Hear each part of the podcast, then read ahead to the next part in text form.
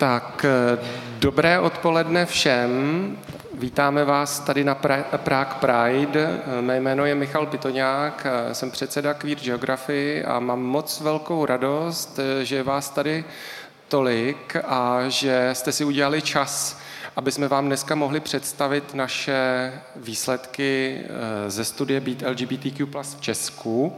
A já mám tu radost, že můžu představit eh, svoji kolegyni Marcelu Macháčkovou, toho času doktorantku na Pedagogické fakultě Univerzity Karlovy a naše vzácné diskutující hosty a host, hostů.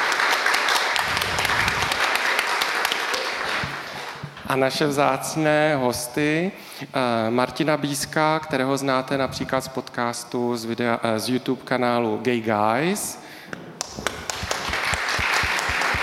Dobré odpoledne a Lenku Královou, kterou určitě všichni znáte, například z YouTube kanálu v Transu. Dobré odpoledne.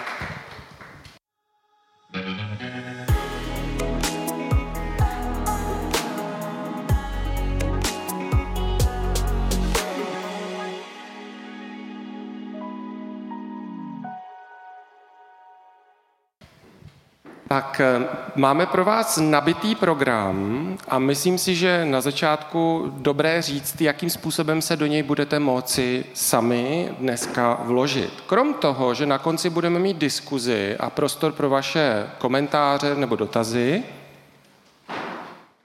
a, tak ty dotazy můžete pokládat tak, že právě budeme mít připravený mikrofon, takže můžeme zaběhnout za vámi tam, kde zrovna sedíte, ale zároveň je možnost uh, položit dotaz nebo nějaký komentář i přes Slido.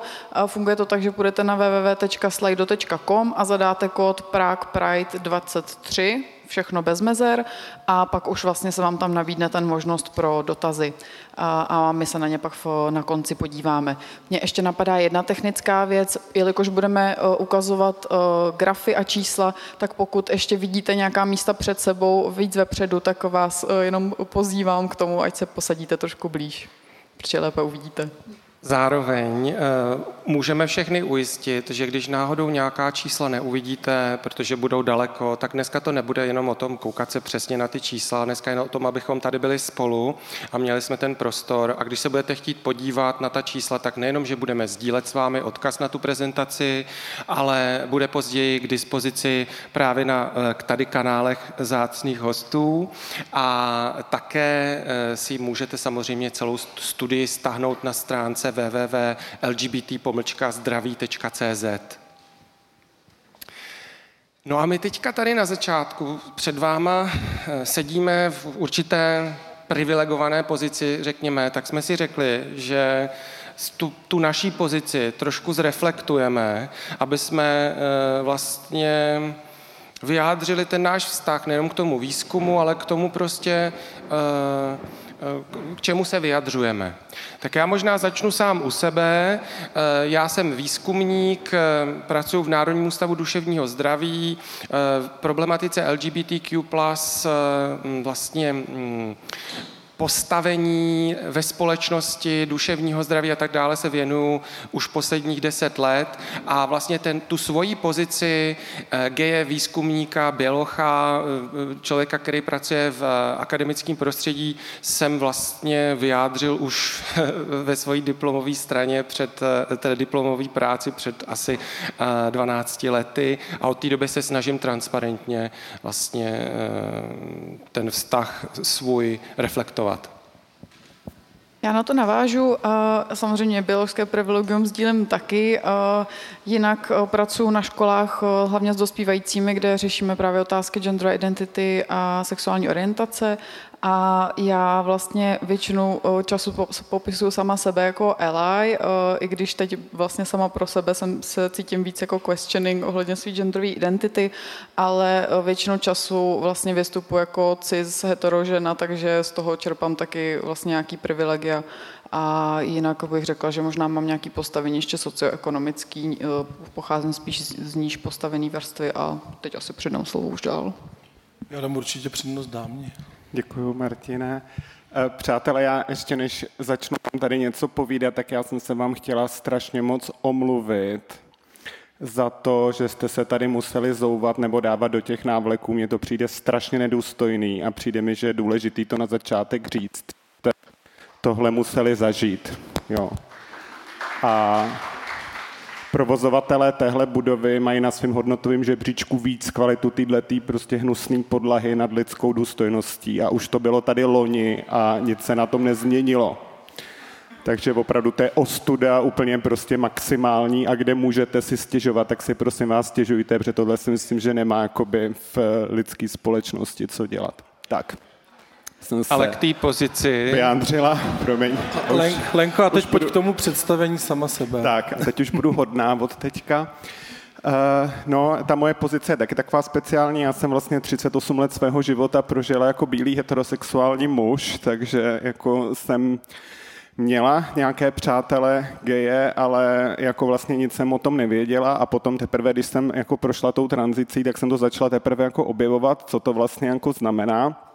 A já si do toho svého YouTube pořadu zvu převážně jiný trans lidi, kde s nima dělám rozhovory o jejich životě a díky tomu jsem taková jako sběratelka těch příběhů. A vím, že když se někdo zeptá, jak se třeba translidem v Česku žije, tak říkám, to je prostě strašně jako různý, záleží na celý řadě faktorů a určitě v tom hraje roli věk a nějaký eh, prostě sociální postavení nebo ekonomická situace. Já jsem povoláním softwarová vývojářka, je mi přes 40 let, mám se jakoby dobře, já v podstatě jako nějaký situace, nějaký diskriminace jsem téměř nezažila vlastně. Jo. Mě, já mám mm, díky svojí pozici špatný jméno v občance, ale dokážu s tím prostě nějak existovat. Ale vím, že lidi, kterým je třeba 15, 16, kteří jsou třeba ještě nezletilí, mladí, nebo lidi, kteří jsou třeba v nějaké dělnické profesi, tak to mají daleko, daleko horší snaží si to svoje místo na tom světě nějak eh, vydobít. A takže tak, to je moje pozice a dala bych slovo tady Martinovi ještě, ať se představí. Děkuju. Tak já, co se týče mýho nějakého zařazení, tak vystupuji jako cis muž, jako gay. A ta moje cesta byla taky taková trošku veselější, protože jsem do nějakých 29 žil vlastně v heterosexuálním vztahu. Měl jsem ženu, Pavlínu, a byl jsem dokonce ženatý a, a pak jsem teprve postupem času přišel na to, že je to trošku jinak a celý se to změnilo. A vlastně eh, to byl i jeden z impulzů, proč jsem začal dělat podcast, protože jsem chtěl, aby se mluvilo o věcech, o kterých se třeba tak často nemluví, anebo třeba i o věcech, které mě, když jsem vlastně pátral po té své eh, sexualitě, identitě a těchto věcech, tak eh, mi třeba chyběly. Takže to hlavní motivace, proč ten podcast dělám. Já bych si ještě jenom dovolila říct takovou zajímavost, že my tady s Martinem jsme dobrý přátelé právě z těch dob, kdy jsme byli ty spořádaní bílí cisheteráci. Takže my jsme se i jakoby navštěvovali jako ty manželské páry. Já jsem taky byl jakoby manžílek a trávili jsme spolu čas a tak. A byla jsem svědkem toho Martinova coming outu a jaký halo to udělalo prostě v, v komunitě našich přátel. Byl to docela eh, veselý příběh, eh, to bych ještě doplnil, protože my jsme měli v jednom messengeru takovou skupinu, kde jsme si textovali, nebudu radši říkat její název, už jsem se úplně děsil, že Lenka bude chtít, abych ho řekl. A domlouvali se tam takový taneční párty, který se pořádali tenkrát teda vlastně jako u Tomáše doma. A já jsem pak do té skupiny jednou napsal, že přivedu novou drahou polovičku a přivedl jsem Tomáše. A bylo to takový veselý. A rok na to potom se tam vlastně v té skupině vyautovala Lenka. Takže tak. Moc děkujeme, to jsou úžasné eh, zkušenosti, které jste s náma teďka sdíleli, za to vám moc děkujeme a určitě ještě možná někde na to narazíme. A já si myslím, že teď je teda ta vhodná chvíle, abychom představili trošku ten eh, výzkum, tu jeho myšlenku a eh, pustíme se do toho. Výzkum být LGBTQ v Česku už svým názvem trošku má navazovat, nebo ne trošku, ale hodně, má navazovat na výzkum být LGBT plus eh, v Česku, který v roce 2018 zveřejnila ve své výzkumné zprávě bývalá eh, veřejná ochránkyně práv eh, Anna Šabatová. A ta výzkumná zpráva se stala nějakým vlastně naším startovacím bodem, protože jsme si řekli s kolegyní Marcelou, že že potřebujeme, abychom něco o té diskriminaci a o situaci LGBTQ plus lidí eh, mohli jako kdyby říci, tak potřebujeme znát změnu. Potřebujeme vědět, jak se něco mění. A když se ale každá předchozí studie nebo každá nová studie na ty věci ptá jinak, tak je to hodně těžký porovnávat. Takže nejdřív jsme si řekli, napíšeme eh, studii eh, vlastně takovou metodologickou, tu jsme loni publikovali a eh, v ní jsme se ještě podívali do dalších 26 studií, které různě tak vyšly po světě a řekli jsme si, co nejlepšího z toho můžeme použít, abychom mohli porovnávat teda v čase s tou předchozí studií a taky se zahraničím. No a tady už předám slovo kolegyni, která vám vlastně řekne něco o té demografii. A mě ještě, než úplně začneme, tak uh, ještě bychom chtěli poděkovat moc uh, Marii Svatoňové, která vlastně všechny ty grafy, co dneska uvidíte a především krásné zpracování pak té celý PDF publikace, její práce a díky tomu všechny ty data jsou jako mnohem stravitelnější, takže jí obrovský díky. Ano, a ještě taky Karlovi Sudovi, který nám pomáhal eh, právě z kanceláře veřejného ochránce práv, eh, ale spolupracoval s náma eh, v Národním ústavu duševního zdraví a queer geografii právě na kvalitativní analýze výpovědí. Takže jemu taky děkujeme a vlastně děkujeme i všem vám, kdo jste hm, svoje příběhy a zkušenosti sdíleli. Tak a teď se teda podíváme na to, kdo v našem vzorku byl. A celkem jsme nazbírali 3429 eh, respondujících s tím, že průměrný věk byl 24 let. Vidíte, je to poměrně rovnoměrné rozprostření věku eh, s tím, že máme nižší zastoupení eh, starších věkových skupin, které jsou obecně hůře dostupné. Většina respondujících byla svobodných v daném čase. Dosáhli jsme docela i hezké regionální reprezentace. Samozřejmě mohlo by to být ještě lepší, ale, ale je, odpovídá to víceméně tomu rozložení obyvatel. A jenom 4,3% vlastně byly původem mimo Českou republiku. Zejména šlo o lidi z Ukrajiny, z Větnamu a pak různé azijské země. 10% udalo, že mají nějaké náboženské vyznání, zejména se jednalo o římskokatolickou církev a další, další křesťanské církve. A nyní ta zajímavější část.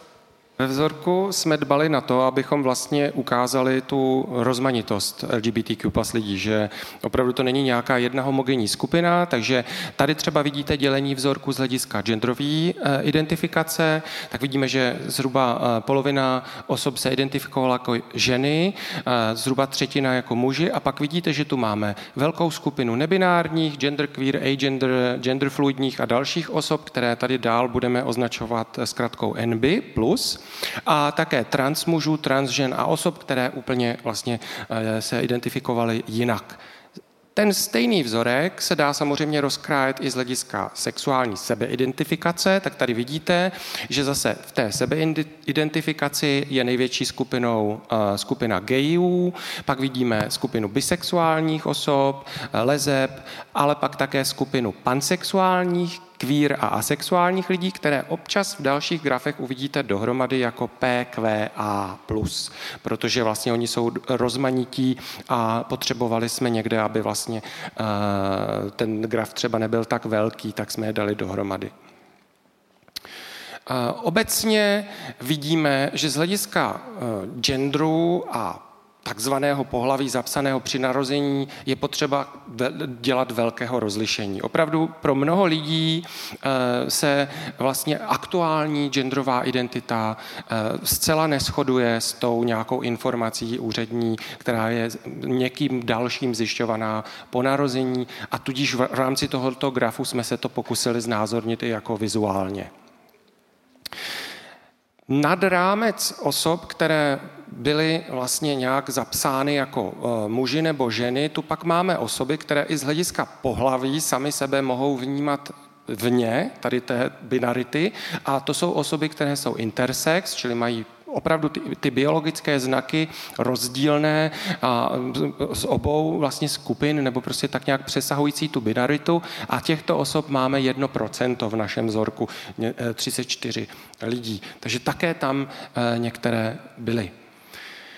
Um, poprvé, a tady předám slovo kolegyni, Tady se díváme vlastně na grafy, kdy si lidé poprvé uvědomili svoji genderovou identitu. Máme tam vlastně modrý trojuhelník reprezentuje trans muže, oranžový trans ženy, žlutý nebinární lidi a ten obrys naznačuje tedy věk, kdy si poprvé identitu uvědomili. Nahoře vidíme průměr a ten plný, plný trouhelník naznačuje, kdy, jsme, kdy se ten člověk poprvé svěřil. A to znamená, že vidíte určité rozdíly, například u, u trans mužů tam máme nějakých uh, asi dva a půl let, u nebinárních osob jsou to nějaké tři roky a u trans žen je to až pro mě teda osobně to bylo šokujících sedm let průměrně vlastně čekání na to, kdy poprvé někomu o té své identitě řeknu. Možná se zeptáme teda tebe, Lenko, jak ty třeba chápeš tady ty data, že ty vlastně si dělala coming out taky v nějakém pokročilejším věku, máš zkušenost i vlastně s dalšíma trans nebinárníma lidma, jestli třeba se to liší podle generace dneska? No, tam jde o to, že v té společnosti, ve které žijeme, v, tý, v tom jako patriarchátu vlastně, jakoby, je to nějakým způsobem um, strašně stigmatizující být transžena. Jo, protože musíte jako projít tím nejdřív, že jste jako ten chlap, co se jako převlíká, jo, a takovýma fakt jako těžkýma věcma a je to, um, dá to opravdu hodně jako odhodlávání se do toho pustit a vědět, že není cesta zpět a je tam ještě to těžký, že když se rozhodnete pro tu tranzici, tak víte, že minimálně po nějakou dobu to na vás bude na první pohled vidět. Jo, což um, třeba u gejů a lezeb je tak, že mm, se můžete vyautovat třeba jenom před přáteli, v práci toho vás nemusí nikdo vědět, ale když do tranzice, tak víte, dobrý, kabel. Jo, tady můj kabel. Ježíš. Pardon, vždycky mám nějaký trouble se zvukem, já nevím proč. Ale funguje to. Ale funguje. Já si dám ten kabel takhle sem, tady si ho budu hýčkat. A... Um, pardon, vždycky seriózní témata, já vždycky z toho, nevím, takhle. Tak myslíš, že se to třeba teďka s tou generací, která jako kdyby je mladší, nějak um, No mění? určitě, určitě, protože už se objevují trans lidi v tom, um, Objevují se na veřejnosti, uh, autujou se uh, trans lidi už v nějak, který jsou známí osobnosti, jako třeba, nevím, tady v Česku máme zatím tu Danielu Špinar třeba, a už to přestává být takový jako na okraji společnosti a taková ostuda. A tebe? A, a no, ale já jsem se jakoby vyautovala a nikdo mě neznal, že mě tady znal Martin akorát možná. A, um, No a, a vlastně strašně k tomu napomáhají i média, filmy, seriály. Vždycky to zmiňuju, že třeba na Netflixu už je řada seriálů, kde se vyskytují transpostavy, které jsou vlastně trans jen tak mimochodem, že se tam ten děj kolem nich celý netočí, jako v dánský dívce, ale že prostě ty postavy řešejí v tom ději úplně něco jiného a mimo to jsou taky trans a že to předává tu zprávu té mladé generaci, že to je v pořádku, že se vlastně nic jako hroznýho neděje, že to je jenom o tom, jak my si naučíme tu společnost, aby nás vnímala. Že Takže jako, jsou součástí normálních rolí vlastně. Přesně tak.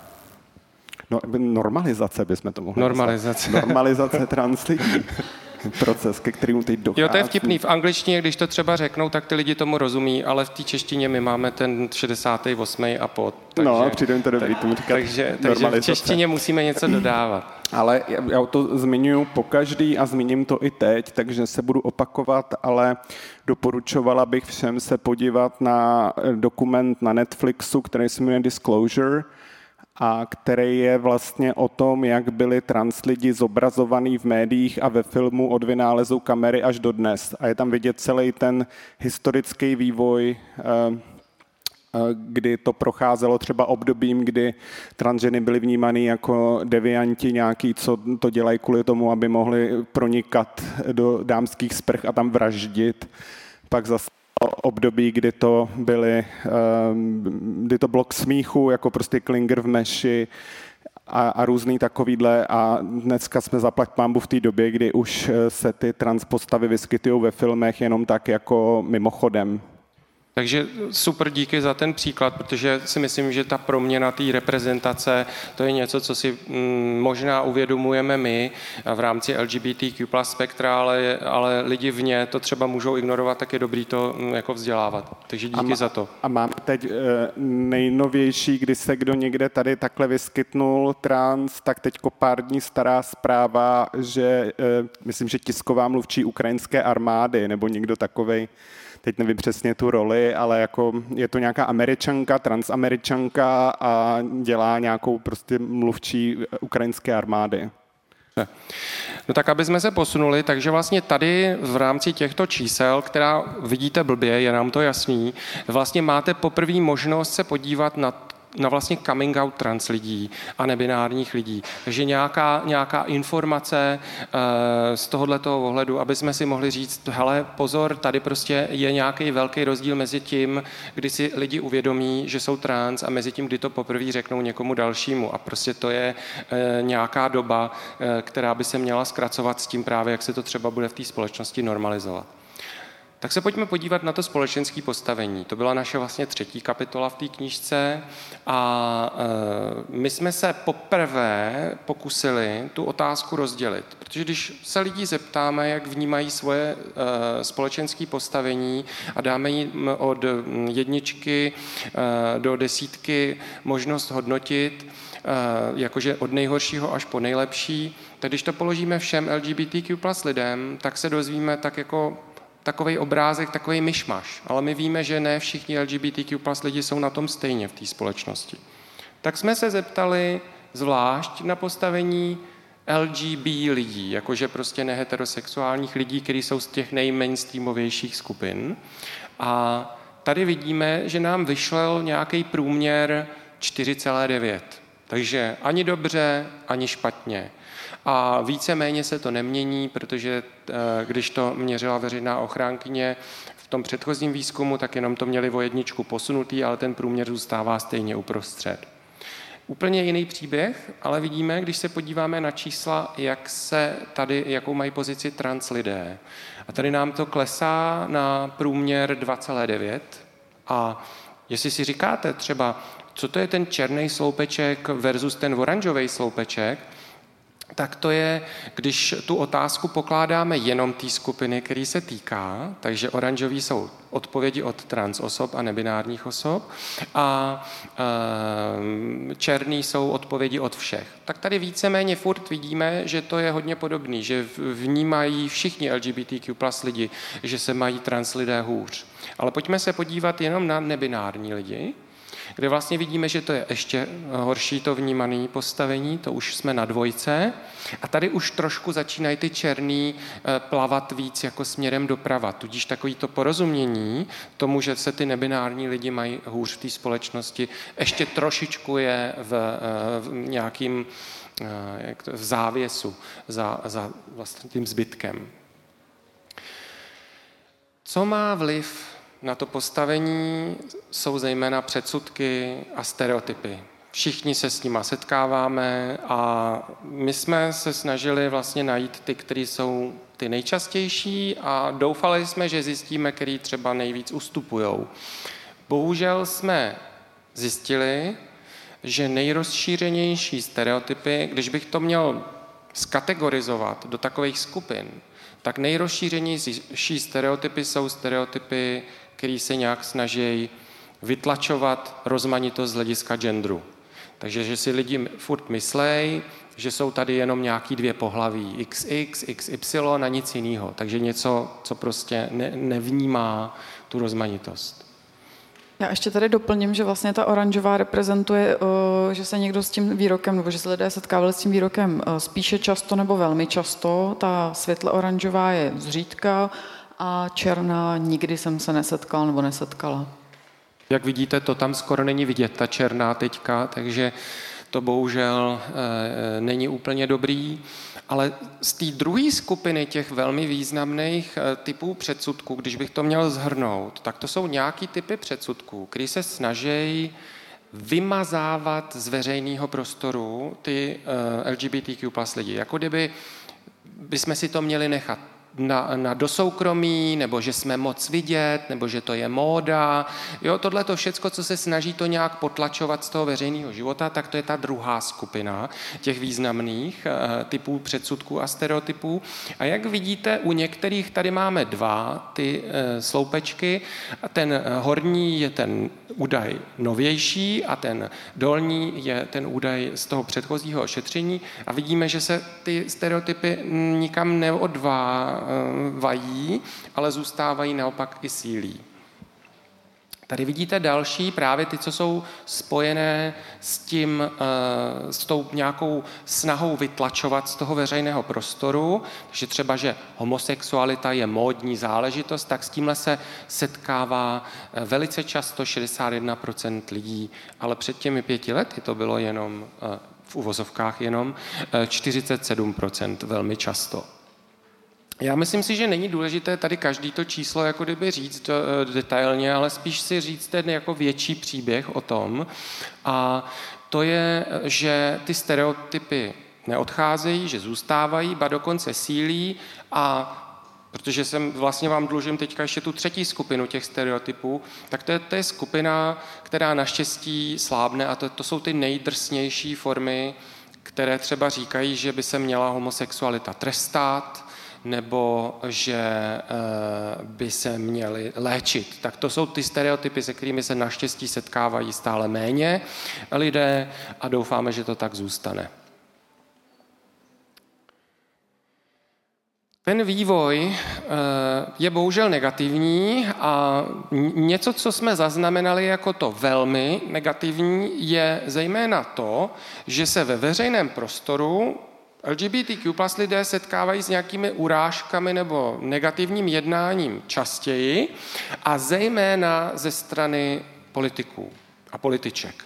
Takže tohle to, že mnoho z vás si říkáte, no to není žádný velký oběh, protože to žijeme a vidíme, tak někteří, kteří právě mm, to způsobují, nám pak říkají, no ale my o ničem nevíme, na to musíte mít data, tak to jsou ty data, které máme pro ty lidi, jako jo, v podstatě, když to řeknu takhle jako napřímo, že jo. No, zase, teď podle těch reakcí mě je jasný, že e, nikdo z vás byste asi ne, ne, jako dlouho neváhal, když bych se zeptal, co je to, co pomáhá ty předsudky a tu negativní vlastně společenskou situaci zlepšovat, čili ty předsudky odbourávat a co naopak je zhoršuje. Když se zeptáme lidí, kteří si myslí, že se ta situace zlepšuje a zeptáme se jich na to, proč se zlepšuje, tak nám většina řekne, že to je právě větší viditelnost eh, LGBTQ plus lidí, větší zapojení osobností do veřejného života, podpora občanské společnosti a tak dále. A na druhou stranu, a tady je úplně extrémní zhoda, většina lidí těchto, co si myslí, že se to zhoršuje, tak nám řekne, že se to zhoršuje kvůli tomu, že ty politici, političky uh, jsou zlí, když to řeknu takhle, jako zjednodušeně. No, takže máme před sebou celou řadu těch negativních věcí. A teďka možná něco málo si řekneme o tom, co si přejí nejvíc ty LGBTQ plus lidé, nebo my, co si přejeme, aby se zlepšilo. A zdaleka největší podporu získávaly vlastně opatření, která se nějak týkají rodinného života. E, na prvním místě bylo manželství pro, pro všechny, pro stejnopohlavní páry. Tam vlastně hlasovalo 98% lidí pro, s tím, že když byla ještě oddělená otázka na to, podporujete nebo přáli byste si e, manželství e, pro stejnopohlavní páry, tak tam odpovědělo kladně dokonce 99% respondujících. Dále tam máme 97% eh, přání se vlastně zpřístupnění adopce lidem stejného pohlaví a pak 87%, eh, to jsme se ptali poprvé, eh, zpřístupnění asistované reprodukce. A dále tam vidíme také opatření týkají se, týkající se školní výuky anebo právě nějaké veřejné podpory zase ze strany osobností. A dál jsme se taky ptali na opatření, která se týkají právě specificky trans a nebinárních nebo jinak genderově rozmanitých osob. A tady jsme se zejména ptali na zrušení požadavku eh, kastrace, který je eh, povinný pro změnu vlastně dokladů A zde, pokud jsme se ptali celého vzorku, tak vyjádřilo tu podporu pro zrušení tohoto požadavku 71% lidí. Když jsme se eh, zaměřili jenom na trans a nebinární lidi, tak ta podpora už byla 90%. A pak jsme se dále ptali i na, změ, na vlastně změnu systému rodných čísel, který by umožnil vlastně uh, větší svobodu a nějakou vlastně um, diskrétnost nebo prostě osobní, uh, osobní uh, svobodu v tom, jak, jak, můžu jak můžu sdělovat svoji identitu nebo ne. A tam ta podpora je 58% s tím zase, že je mnohem vyšší u, u trans a nebinárních osob. Um, možná se teď zeptám teda uh, Lenko i, i Martine, jak vy vlastně zase ty opatření, uh, jak uh, tu podporu, jak vnímáte, uh, jednak teďka samozřejmě i vzhledem k tomu postupu do druhého čtení, ale vzhledem i k různým návrhům kompromisním nebo k protinávrhu uzákonění uh, nebo u, u, ustanovení v ústavě toho uh, návrhu hm, svazku jako muže a ženy.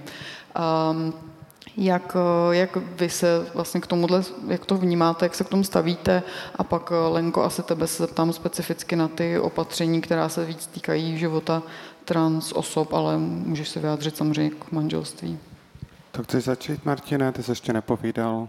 Já ti klidně dám přednost. Jo, já se nejdřív jako vyjádřím tomu manželství krátce. Mě teď hrozně zaujala zpráva, že strana KDU ČSL je úplně na hranici volitelnosti, že její volební preference jsou v podstatě na úrovni statistické chyby. A Přijde mi to zajímavý v tom, že při pohledu jako na ty titulky v těch médiích to vypadá, že jakoby ten odpor proti manželství pro všechny je to jejich jediné téma. To se tam tak nějak jako povedlo udělat, že prostě při, při pohledu do médií to vypadá, že ta strana v podstatě neřeší nic jiného a ty eh, preference jim dali takhle jako jasnou odpověď. A myslím si, že sice jako ta eh, česká politická scéna není úplně tak jako přívětivá, to víme, ale že se něco jako mění v té společnosti a že na to oni musí reflektovat. A obzvlášť si myslím, že třeba jako pan Babiš jako bude hodně reflektovat na věci, jak, jako, jak průměrný volič bude přemýšlet. No, uvidíme. Jsem hrozně zvědavá, jak to dopadne. A Martine, ty k tomu manželství? Já, kdybych se měl vyjádřit k tomu manželství uh, pro všechny, tak uh, já to vezmu trošičku z jiné strany. Uh, já mám kolem sebe plno uh, lidí, kteří vlastně jsou stejnopohlavní páry, vychovávají dítě, než bych se s nimi znal tak úplně osobně, ale plno jich třeba sledu na sociálních sítích a mým cílem bylo natočit několik dílů podcastu právě s těma, uh, řekněme, duhovejma rodinama. A nevěřili byste, jaký je problém, být vlastně třeba i na těch sociálních sítích vystupují, aby do toho podcastu podcastu přišli a vlastně o tom promluvili. Mají z toho furt jako obavy, mají obavy, eh, aby neohrozil vlastně to jejich potomka většinou, to je nejčastější důvod, proč vlastně nechtějí přijít, že to nemají právně dořešen, že je to takový, jedna slečna mi řekla, no to víte, my jsme k němu nepřišli vlastně tak úplně legálně a eh, vlastně to byl jejich, nebo to jsou jejich obavy, proč vlastně eh, do toho dílu mi nepřijdou popovídat o tom, že vlastně žijou zcela normálně obyčejný život jako kterýkoliv jiný pár, který vychovává dítě. A myslím si, že to je špatně, protože eh, když třeba znám ty jejich příběhy a vím, jak fungují, tak vlastně eh, v tom nevidím já osobně žádný rozdíl. Díky. Já bych na tohle jenom rychle zareagoval. Já si myslím, že tohle by bylo úplně nejúžasnější. Ukazovat reálný, skutečný duhový rodiny, jak žijou a, a ukazovat, že to není prostě žádná hrozba a že ty děti se mají fajn. Jo? A já třeba svoje děti jsem si udělala legálně a prostě, jak se děti dělají. A, um, a on je úplně jako v pohodě. Já bych hrozně vlastně ráda to ukázala světu, protože se najdou takový hejtři, který eh, si jako berou do úst mého syna, že prostě to je chudák a já nevím co, kdyby jako viděli, jak moc není chudák, tak by jim docela sklaplo ale tady se prostě dostávám do takového dilematu, že musím jako respektovat jeho soukromí a jeho život a vlastně jako nevláčet ho nějakýma médiama a jakoby tenhle ten, um, jak to říct, to jeho soukromí je pro mě důležitější. A myslím si, že strašná spousta lidí to bude mít takhle. A vzpomněla jsem si teď na nějaký post, jo, to byl vlastně dopis, co psal ministr Vít Rakušan Alianci pro rodinu. A tam zmínil něco, že se těší na to, až ty děti budou plnoletý a budou to moc říct sami. Takže myslím si, že si na to budeme muset ještě jakoby chvilku počkat, až ty děti z těch duhových rodin budou dostatečně starý na to, aby mohli sami říct, jaký to bylo. A vlastně bývalá finská premiérka je jedna z nich, což mi přišlo takový jako zajímavý. Díky tady za to vlastně sdílení toho pohledu, že se to týká těch rodin hodně, protože my to vidíme v těch datech, my vidíme, že to je to, co si přejí prostě LGBTQ plus lidi. A když bychom za to slovo diskuze o manželství dosadili to, o čem ve skutečnosti ty politici, političky jako kdyby dost často diskutujou a mm, je to až jako nehorázné, že vlastně o tom diskutujou, tak je to o tom, jestli jako kdyby my, jako LGBTQ plus lidi, máme mít stejný právo a nárok a postavení, abychom zakládali rodiny a tvořili rodiny, které byly, byly legitimní z pohledu státu.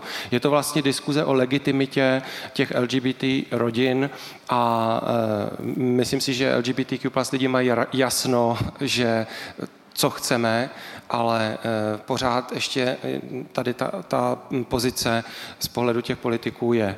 Ale mě, co mně přijde jako větší vlastně ještě, nebo větší, já to nechci porovnávat, ale jako, jako jiná forma absurdity a drzosti a absolutní jako mm, nelidskosti je diskuze o té kastraci, lomeno sterilizaci, o který vlastně eh, si se ještě teďka nezmínila. Jestli bys, protože vím, že ty seš v tom aktivní tady na tomto poli, jestli bys si s náma třeba krátce nechtěla sdílet nějaký jako postřeh z toho? Určitě. A ještě mě napadla jenom jedna a myslím si, že hodně důležitá věc tomu předchozímu tématu, která vlastně souvisí tak nějak se vším, to znamená s kastracema. Já osobně vidím největší problém celý prostě celého toho LGBT světa, že se to naše téma sexualizuje. Jo, že prostě je to vlastně jako sexuální orientace, že jde prostě jako primárně o sex a lidi si neuvědomují, že jde hlavně o život, že prostě um, dva geové spolu sdílejí fakt jako celý život v celé jeho šíři, včetně té postele ale krom toho spolu mají eh, společné finance, dovolenou, prostě řeší jako všechno možné, jsou to lidi a je to prostě, jsou to vztahy úplně jako stejný. Ale že je tady takový nějaký předsudek v té společnosti, že je to něco jako sexuálního, že to je nějaká sexuální obscénost a proto je potřeba před tím chránit ty děti. Jako je potřeba chránit děti před pornem, tak je prostě potřeba chránit děti před tím, když si dva gejové dají pusu. Že to je něco jako wow. Jako Moralizování. Se, no. tohle, na tohle to by se děti neměly koukat. A z tohohle toho předsudku pak vychází i to, že děti v duhových rodinách musí strašně trpět, protože na to, jak si dvě mámy dávají pusu, musí koukat prostě každý den a to je musí strašně jako poznamenat asi, nebo nevím. No, jak to možná jenom doplním, že jako výzkumy třeba na tohle, v této oblasti z českého prostředí ještě jako moc nemáme, ale eh, v celém světě už je jako spousta studií, které právě jako se ptali na ty psychické nebo psychologické rozdíly mezi dětma vychovávanými v duhových rodinách a mezi těma v heterosexuálních. A eh, teda surprise, surprise, jakoby jsou na tom moc dobře a eh, někdy i líp, jo, tak ehm, takže to eh, třeba, pokud vás to zajímalo, tak jako dobrý rozcestník je asi pro první hledání stránky jsme fair, který odkazují na nějaký jako první nebo nějaký zásadní prostě metastudie. Tak to mě jenom napadlo k tomu doříct, stejně jako i k tomu chránění před něčím, kde je to často fakt strašný pokrytectví, protože přesně sice chceme chránit děti před pornem, ale na druhou stranu jim nebudeme radši o sexu říkat vůbec nic a sexuální výchovu eh, nebudeme zavádět, protože to je špatně. To všechno vlastně popírá výsledky vědy, eh, popírá to, prostě je to nějaká politická snaha o moralizování těch témat, ale eh, nijak nesouvisí s tím, co ve vědě už je dlouhodobu známo, jo. takže a obdobně teďka vlastně přibývá i evidence u té jako gender affirming care, eh, která vlastně má jako pozitivní efekty. A potvrzující péče. Tak a oslým můstkem se dostáváme k těm kastracím protože jako, oni jsou různé jako teorie, proč to tady máme. Jo. Jedna z nich je, že to je prostě projev nějaký eugeniky, jako historický, já nevím. Ale mně spíš přijde, že to je úplně ten stejný předsudek, jako že to je nějaká jako sexuální záležitost, že prostě trans lidi do té tranzice jdou z nějakého sexuálního motivu, uh, řeší s tou nás sexuologie, už asi jako jediná na světě a tak. A Myslím, že z tohohle předsudku vychází tato zákonná úprava, že jo? protože když to děláte kvůli sexu, tak samozřejmě jako k sexu používáte genitál a to je jakoby ten důvod, proč to děláte, což jako mm, řadu lidí, který známe, pro ně jako ten genitál důležitý k tomu, aby mohli prožívat sami sebe, ale rozhodně to jako neplatí pro všechny. A my tady dáváme na jednu stranu lékařský zákrok, který vlastně není úplně jako nutný, a na druhou stranu úřední akt a to jedno podmiňujeme tím druhým a to je prostě něco jako úplně šílenýho. Ale možná je dobrý jako poznamenat, že e, zákon ve své podstatě nezajímá ten samotný genitál jako ta neplodnost. Že? On je tam napsaný jako, že při chirurgické přeměně pohlavního orgánu, ale není nijak definovaný, jaká je, takže realita je taková, že opravdu je, je, jenom to trvalé znemožnění reprodukční funkce je to, co ten zákon vyžaduje. Takže jako to, lidi si v té veřejnosti myslí, že jde o tu chirurgickou přeměnu toho genitálu, ale v realitě jde jenom opravdu o to znemožení reprodukční funkce. A sama eh, mám ve svém okolí opravdu řadu transžen, který se rozhodli jenom pro to odebrání varlat a to F dostali a mají normálně penis a je to úplně jedno. Díky. Já myslím, že se k tomu dostaneme, když tak ještě v diskuzi, protože nás eh, tlačí čas, aby jsme se dostali k těm dalším tématům, ale tohle téma prostě je strašně důležitý, takže na tom určitě je dobrý se zaseknout, jelikož se na tom Česko zaseklo jako jedna z posledních zemí v Evropě. Ještě než začnu další uh, naší kapitolu, tak uh, my došli jsme na začátku nezmínili uh, trigger warning, to znamená, uh, v celé této diskuzi můžou padat uh, docela těžké věci, uh, zvlášť si myslím, že se k tomu budeme postupně dostávat teďka, kde budeme uh, postupně udávat i citace vlastně našich respondujících zejména teda zkušenosti s velmi těžkýma věcma, tak uh, vás chci jenom podpořit v tom, ať uh, když tak tady i vedle nás jsou vody, kdybyste někdo potřebovali nebo kdybyste chtěli odejít, tak je to, um, tak je to moc fajn a přesně dole hnedka uh, před vchodem najdete Pride Hideout, kde jsou vlastně intervenující nebo psychologická podpora, takže, takže to jenom mi přišlo fajn ještě zmínit. Tady se podíváme na to, jak vlastně lidé jsou otevření ohledně své identity, ohledně své genderové identity a sexuální orientace. Co se týká rodiny, tak tam ta otevřenost není moc velká. Byl to pro nás nemoc, nemoc milý vlastně obrázek s tím, že vidíte, že u sexuální orientace je otevřeno asi nějakých 25 s tím, že u genderové identity nějakých taky 23, 23%, nicméně zase se to velmi liší napříč těmi kategoriemi. To si myslím, že vidíte u jednotlivých těch otázek a i dál v tom reportu se to hodně ukazuje, že každá ta skupina prožívá něco trošku jiného a je to hodně rozdílný příběh. Takže například tady u nebinárních lidí vidíme, že to procento, kteří jsou otevřeni vůči všem ve své rodině je necelých 5%. Zároveň, co mi, co mi přijde zajímavé na to poukázat, jestli tomu ukážu, tak je vlastně tady ten šedý uh, sloupec nebo šedá část toho sloupce, která ukazuje, že uh, lidé v našem výzkumu odpověděli, že se jich ta otázka netýká. To znamená vlastně lidé, nebo naše interpretace je to, že lidé, kteří jsou cisgender, tak vlastně nevnímají, že by nějakou genderovou identitu vlastně měli nebo ji nějak dávali jako najevo. Takže odpovídají, ne tohle, to nejsem já. U přátel je ta otevřenost logicky o něco vyšší, protože si je můžeme vybírat, opouštět je, měnit, nacházet nové. U sousedů otevřenost nikdy nebyla moc vysoká, takže to taky nebylo žádné velké překvapení a zároveň i větší část našeho respondentstva žila v nějakých městech a, nebo větších, větších obcích.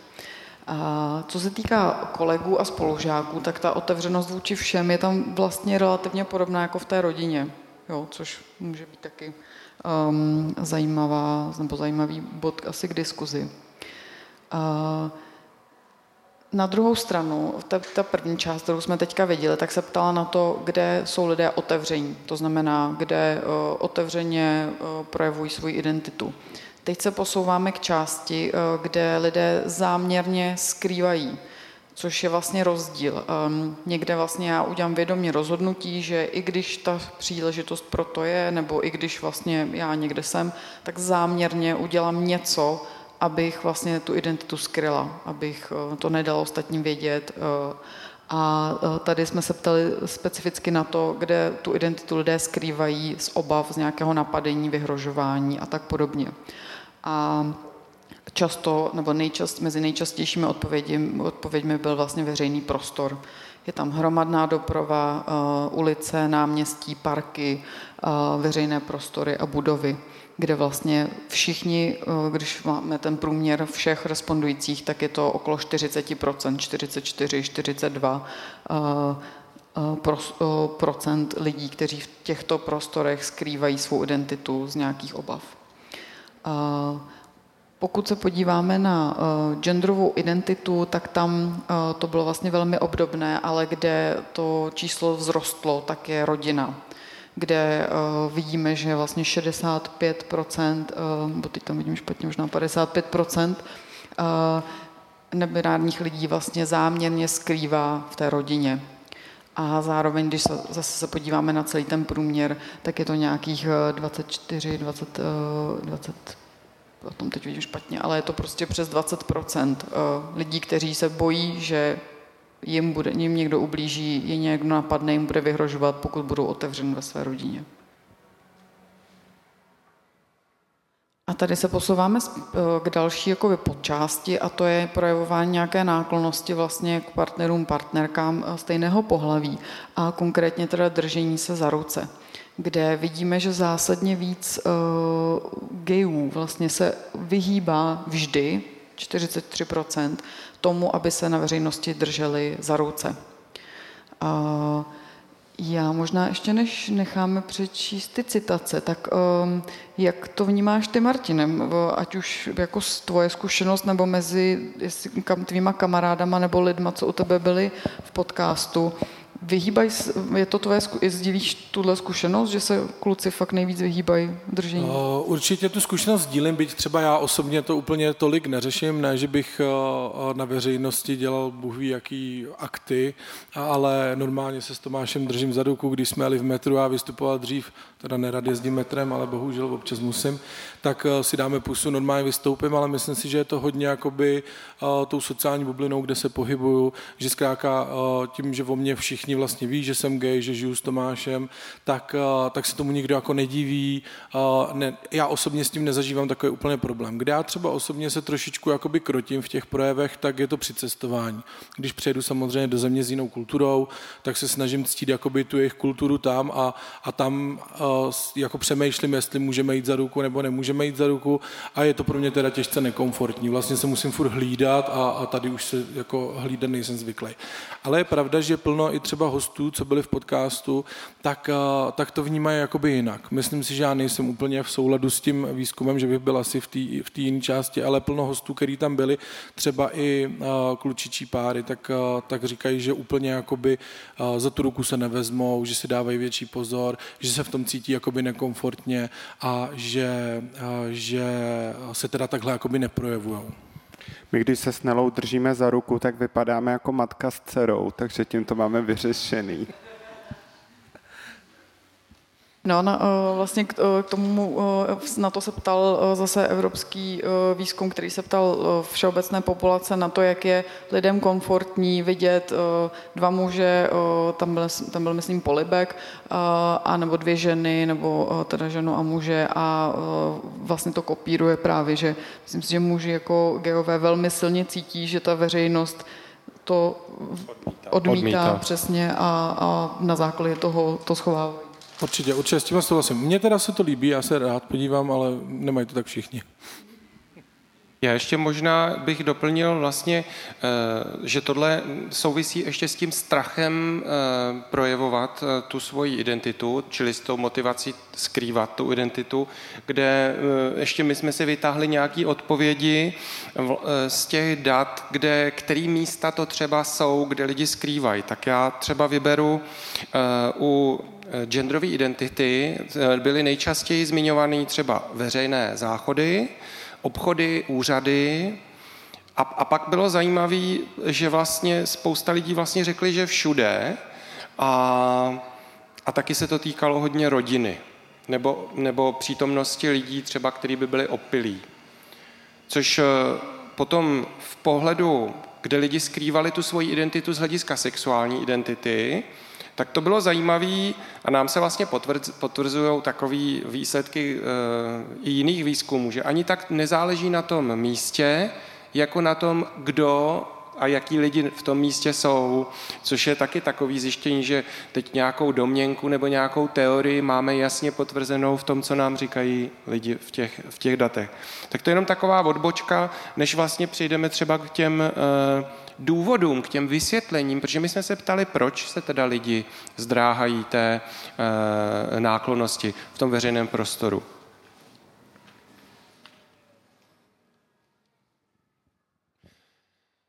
Já si myslím, že to neuvidíte na konci, tak si myslím, že bychom asi měli některé eh, výpovědi eh, tady přečíst.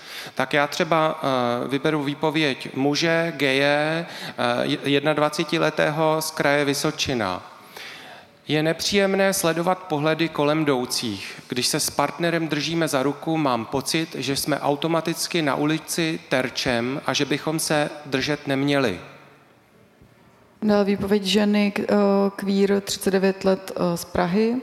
Vždy nejdříve musím zhodnotit situaci, kde se nacházím, jaké je složení lidí v okolí, v jaké jsou náladě a podobně. Nechci žádnou konfrontaci. Je snaží se skrývat, než řešit nepříjemné konflikty. Nebo muž, 21-letý gay z Pardubického kraje. Byl bych hrozně rád, kdybych to dokázal, ale nějaký blok v mé hlavě mi to prostě nedovolí. Strach z kolem jdoucích je silnější než já. A dále muž gay, 40-letý z Prahy. Aby mě a partnerovi soused vyhrožoval smrtí, stačí, že bydlíme dvě patra nad ním. V téhle situaci určitě není v Česku bezpečné vodit se za ruce na veřejnosti. Žena bisexuální, 30-letá, pardubický kraj. Když randím se ženou, je to hezké a milé. Užíváme si romantické okamžiky. Pokud bychom si dali na veřejnosti polibek nebo se drželi za ruce, schytali bychom perverzní komentáře. To mi za to nestojí a raději si počkám na intimnější chvíle. A nebinární člověk o, s označením gay, 22 let, kraj Vysočina. Bojím se. Když mi bylo 15, tak na mě a mého prvního kluka pokřikovala banda pubertáků a posmívali se nám, že se držíme za ruce. Stále se bojím, že se to stane znovu.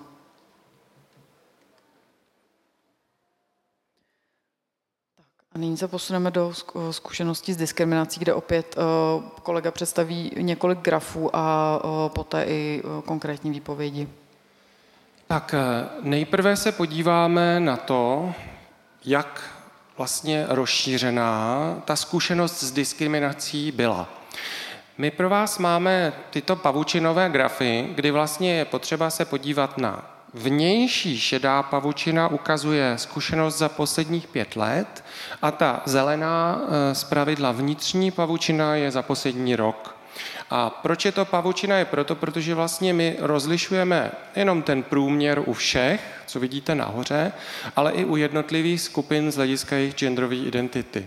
Takže vidíte, že eh, v posledních 12 eh, měsících nějakou zkušenost s diskriminací mělo více než jedna třetina respondujících, přičemž v posledních eh, pěti letech je to 43% Nejčastěji jsou to skupiny transmužů a nebinárních osob. Když se podíváme na stejné dělení, eh, stejné vlastně otázky, ale z hlediska sexuální sebeidentifikace, tak tady vidíme rovnoměrněji víceméně zastoupení v posledních pěti letech, ale v tom posledním roce vidíme, že vlastně méně těch zkušeností s diskriminací mají například geové v porovnání s lidmi, jako jsou pansexuální, queer, asexuální lidé, čili lidé, kteří mají nějak rozmanitější tu jejich sexuální identitu. No a vůbec asi nejdůležitější je podívat se na to, na co tady narážíme už v průběhu těch eh, předchozích eh, eh, témat, a to je, že to souvisí nějak s věkem.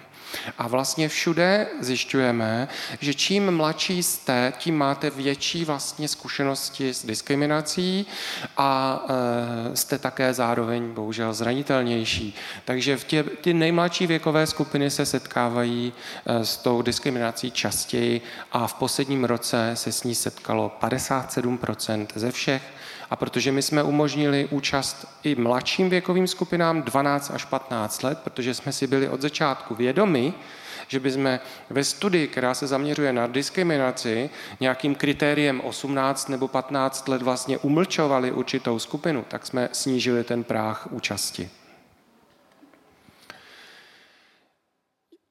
To, co reflektuje náš, eh, naše složení věko, eh, výzkumného souboru, je vlastně to taky, když se lidi zeptáme, kvůli čemu to bylo. Takže jelikož jsme měli menší množství osob, které jsou genderově rozmanité, tak je to trošku v průměrně méně kvůli genderové identitě třeba. Ale vidíme, že u těch osob, které jsou trans, transženy, nebinární osoby, to je ten hlavní důvod jejich diskriminace. Stejně tak vidíme, že eh, kvůli sexuální orientaci eh, je to víceméně časté u, u většiny, ale je zajímavé, že to je velmi časté eh, právě u mužů, u gejů, jak, jsme si, jak si ještě ukážeme dál na jiných příkladech. Takže ty důvody tu jsou a vlastně ty typy těch diskriminačních zkušeností eh, je, je jich celá řada. Dostaneme se k ním u výpovědí za chvilku, které si přečteme, ale ještě předtím vlastně si rozdělme eh, to prostředí, ve kterém trávíme nejvíc času. To je škola nebo práce. A obě tyhle ty sféry našeho života vlastně mají trošku jiný příběh. V uplynulých pěti letech v, se v, v zaměstnání, a to je otázka, která v tuto chvíli byla eh, relevantní vlastně eh, ke všem, kteří na ní odpověděli, protože tady jsme odečetli odpovědi, netýká se mě, tak eh, kvůli genderové identitě bylo vystaveno negativním komentářům nebo jednání víceméně nějaká, nějaká mm, polovina, polovina respondujících, nebo menší polovina. Ale když se podíváme eh, u těch skupin transžen, transmužů, tak tady už se dostáváme eh, vlastně ke dvou třetinám. Kvůli sexuální orientaci eh, je to větší polovina u všech, kteří se nějak setkávají s nějakými negativními kontexty. Tady u toho bychom se mohli zdržet a myslím si, že by to byla škoda, aby jsme zase se zdržovali tím tématem uh, konkrétního prostředí, ale um, spíš bych vyzdvihnul jednu dobrou zprávu. Když hledáme v tom našem výzkumu něco, co se zlepšilo, tak eh, je to to, je to zejména to, že se více a více lidí staví na stranu LGBTQ plus lidí v pracovním prostředí, nějak je hájí, nějak eh, podporují jejich práva. A osobně se domnívám, že to je vlastně eh, důsledek tvrdé práce některých organizací, zejména Pride Business Fora, eh, které je součástí Prague Pride, která bojuje za tu inkluzi v pracovním prostředí. A tady my vidíme, že výsledky jsou zřejmé. Dál se můžeme podívat taky na to, eh, jak se dařilo lidem, eh, kteří studovali, a s tím, že to byl docela velké, velký počet, skoro 60% v posledních pěti letech. A tam jsme se ptali na to, jestli se setkali s nějakými projevy eh, nenávistnými, diskriminujícími, obtěžujícími, zasměšňování ze strany buď spolužatstva, anebo ze strany vyučujících. A tady vidíme, že daleko častější je to ze strany těch lidí v té třídě nebo nějaké podobné věkové kategorie. Ale bohužel vidíme, že i docela velké procento lidí, kteří se setkávají s tím, že tyhle, tohleto zesměšňování, ponižování vlastně dělají ty vyučující nebo někdo dospělý, kdo v té škole pracuje. A zase vidíme, že eh, tady je velké procento um, uh, u zvlášť jakoby mm, genderově rozmanitých lidí, co uvidíme dál, ale i tady vlastně největší procento udávají gejové 9% ze strany vyučujících. A u genderové identity ty počty, jak už jsem naznačila, jsou vyšší a ze strany právě i vyučujících nejčastěji zažívali nějaké ponižující chování uh, trans muži ale i ze strany vlastně spolužatstva to je prostě skoro 50%, což je fakt alarmující. ale zároveň vzhledem k naší praxi, co vlastně mezi patra třeba na školách nebo i další organizace absolvují na, na českých základních a středních školách, tak mě to bohužel nepřekvapuje. Nyní se podíváme opět na nějaké výpovědi. Nejčastější kategorií byl vlastně nějaké verbální útoky. Transmuž v procesu hledání sebe, sebeidentifikace z hlediska sexuality 14 let Praha. Na veřejnosti na mě pokřikovali, ať chcípnu, smáli se mi, byli toxičtí, vyhrožovali mi, že mě zbíjí. Muž gay, 25 let z jeho českého kraje. Opilý muž na mě a přítele venku na náměstí křičel, že jsme buzeranti, kazíme a sexuálně zneužíváme děti. Žena lesba 19 let Ústecký kraj. A při procházce s bývalou přítelkyní nám kolem jdoucí muž řekl, že takový by se měli střílet. Žena lesba 20 let ze Zlínského kraje. Vydala jsem se na schůzku s přáteli. Byla jsem maskulině oblečená. Při cestě na vlak na mě, začali křičet, na, na mě začal křičet muž.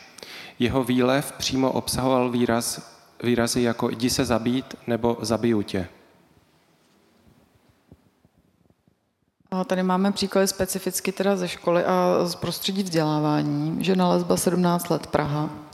Upřímně asi nejhorší bylo, když moje učitelka psychologie na střední škole přirovnala během hodiny před celou třídou homosexualitu k pedofílii a pronesla větu. Proč se jedno podporuje a druhé léčí? Proč tedy neléčíme nebo nepodporujeme obojí? A úplně nejhorší byl fakt, že spousta spolužáků s tímto výrokem souhlasila.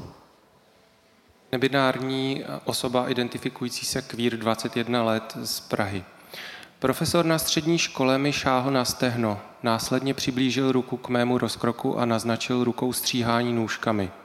Tímto způsobem se mě ve škole během hodiny zeptal, jestli plánují přeoperování.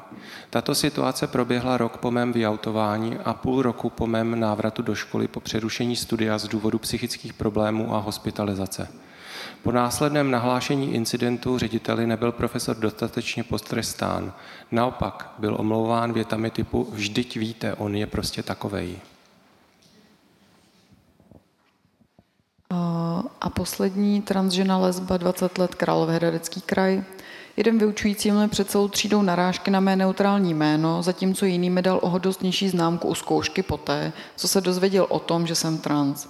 Navíc jsem přišla v šatech, ale on mě po celou dobu trvání zkoušky oslovoval v mužském rodě. Jak vidíte, ty, ty výpovědi jsou fakt velmi závažný a, a velmi těžký. Um, zároveň jsme měli pocit, že je opravdu důležitý je přinést uh, právě poukázat na to, že jak, jakou velkou váhu mají slova a jak můžou ubližovat uh, a právě často to bývá takový argument, jo, tak někdo je prostě, nevím, citlivý a něco, tak ne, pojďme se podívat na to opravdu, jaké ty výroky jsou a co způsobují.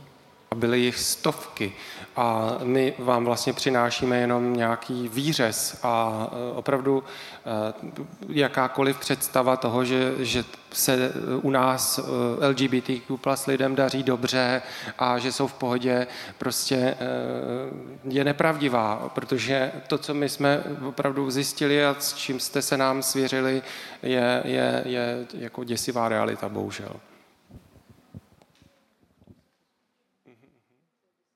Hlediska času už přeskáču trošku a když tak ty výpovědi jsou v té naší publikaci online. Musíme trošku šetřit, takže e, s tím časem, takže pojďme se podívat na to, co je potřeba dělat. To znamená, nahlašují se ty případy, když se dějou lidem takhle katastrofální věci, když vlastně jsou takhle pokořovaný, diskriminovaný, tak e, to byl to byl vlastně hlavní cíl našeho projektu, který dal dohromady Prague Pride a byly v něm organizace právě jako Queer Geography, Národní ústav duševního zdraví a organizace Injustina. A my jsme chtěli zvýšit to množství těch, eh, těch lidí, co, co si to nenechá líbit. Ale jak vidíte, eh, tak eh, pořád nenahlašuje 88% ze všech případů. A tohle číslo je prostě hrozně vysoký a i když se to, já nevím, o 1-2% zlepšilo oproti minulo, tak jsme nehli s tím moc a je potřeba na tom s tím něco dělat. to je jeden z hlavních důvodů, který je objektivní a to je, že i když to jdete nahlásit, tak se nic nestane, protože ta situace nejčastěji nebývá vyřešena. A to je samozřejmě problém. A když se podíváme na tady vlastně graf, který zhrnuje, proč lidi ne, nenahlásili, tak nej, nejčastěji je to, že si většina lidí myslí, že to bylo něco triviálního nebo běžného, stejně tak, jako si to myslí, že by s tím nic neudělali, což vidíme, že je do určitý míry jako pravda, ale musíme s tím něco dělat, protože to není přece výmluva. Ale tady bych chtěl dát prostor, jako kdyby vaší reflexi. Děla, oba diskutujete s lidmi, oba máte vlastně podcasty nebo, nebo YouTube kanály přesněji. Mluvíte s lidma. Proč si to necháváme líbit? Proč nenahlašujeme? Jaký na to máte názor? Co bychom měli udělat pro to, aby jsme si to nechali líbit míň? No, eh, já to vztahnu možná zase trošičku jakoby za sebe. Já vlastně se snažím, když už se mi něco takového stane, tak se snažím to jako vytěsnit, vyhodit to z té hlavy, moci toho nevšímat, jakoby přejít to a tím pádem se v tom jakoby nepatlat a na to konto vlastně, když to není nějaká úplně závažná věc, tak uh, buď jenom něco prohlásím, tak jako, že se uh, typicky se pak rozčilu třeba v autě, kde to teda slyší bohužel jenom tom a je to určitě uh, způsob, který není dobrý, protože vlastně tím nějak jako nepohnu, ale vím, že tak sám jako funguji. Já, když třeba mám ty hosty v podcastu, tak se setkávám s podobným, s podobnou věcí, že vlastně díky tomu, že se s tím jako úplně reálně nic nestane, tak, uh, tak vlastně řeknou, to nemá smysl, anebo to potom sdílej uh, společně třeba s partnerem. Tam si vlastně jakoby, když to řeknu tak jako lidsky popláčou, hele, co se mi stalo a, a tím to vlastně uh, jako z jejich pohledu uzavřou a nějak, nějak hodí za hlavu. Pilenko. No, já si myslím, že hrozně pomáhá medializace nějakým způsobem. Teď nedávno proběh ten případ té učitelky, co měla nějaký ty hrozný keci a tak, a pak to prošlo všema médiama a oni prostě z té školy vyhodili. Myslím si, že v tom školním prostředí pomáhá i ta Česká školní inspekce, že to lidi moc jako nevědí, ale že to je instituce, která většinou pomůže. A jinak je to hrozně těžký, no. záleží jako případ o případu. Je tam prostě úplně obyčejný lidský strach z toho, co se může stát, jestli ta moje situace může zhoršit.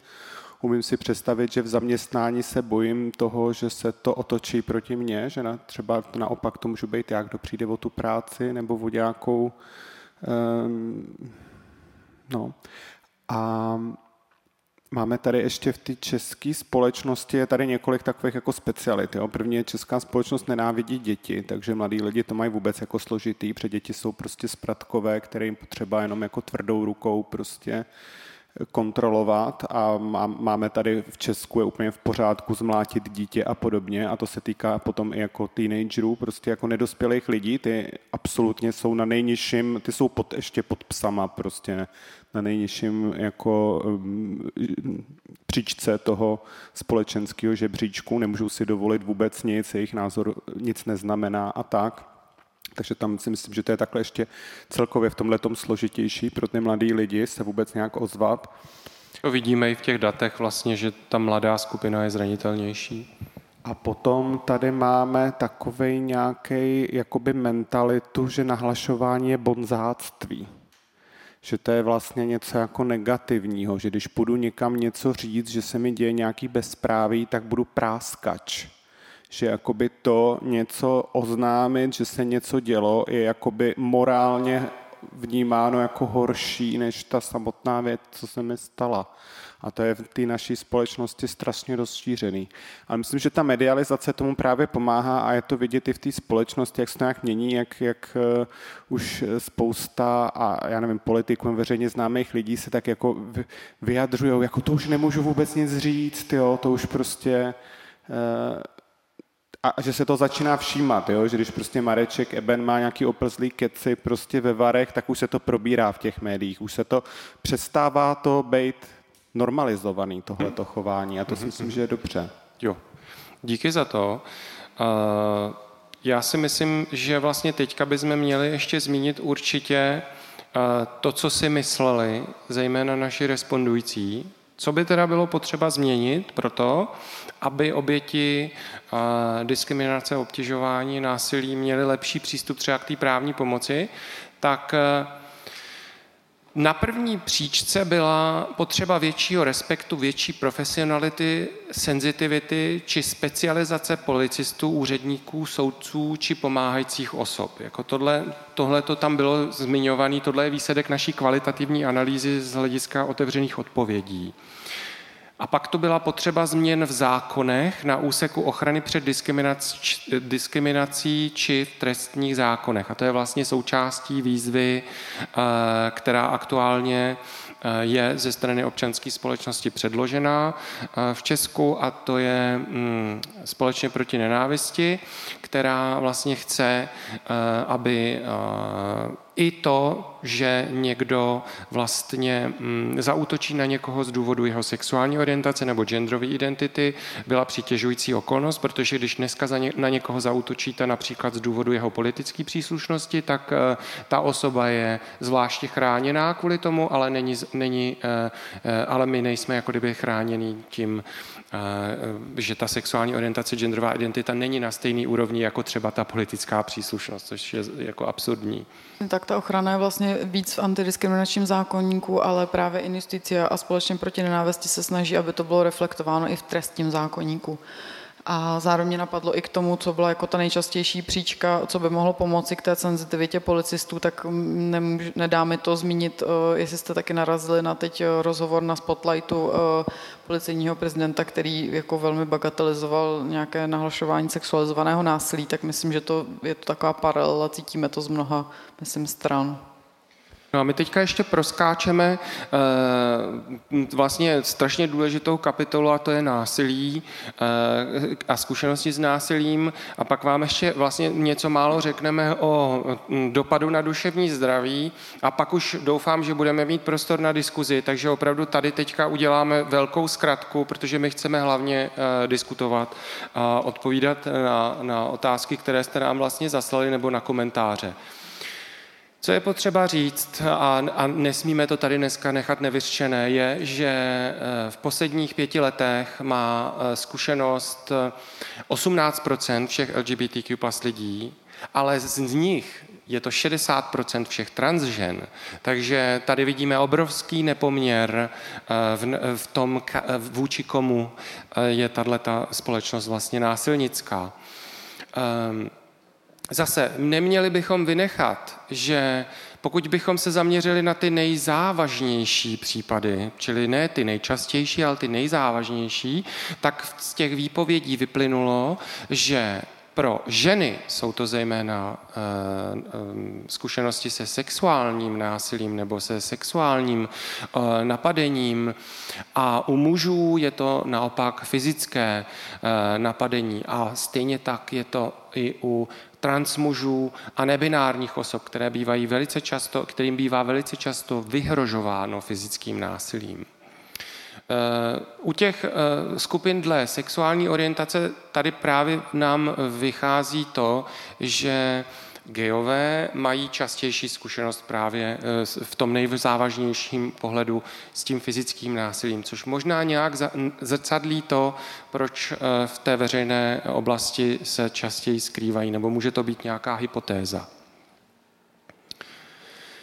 Těch, těch případů je strašně moc. Já si myslím, že už jenom, aby jsme dneska netrigrovali ještě víc, než kolik jsme už trigrovali, tak to přeskočíme teďka, ale e, opět je potřeba vlastně říct, že ani veřejný prostor, u kterého se víceméně většina z nás asi um, nebude divit tomu, že není úplně bezpečný, není to tím safe spacem, tak bohužel ani domov to není pro mnoho.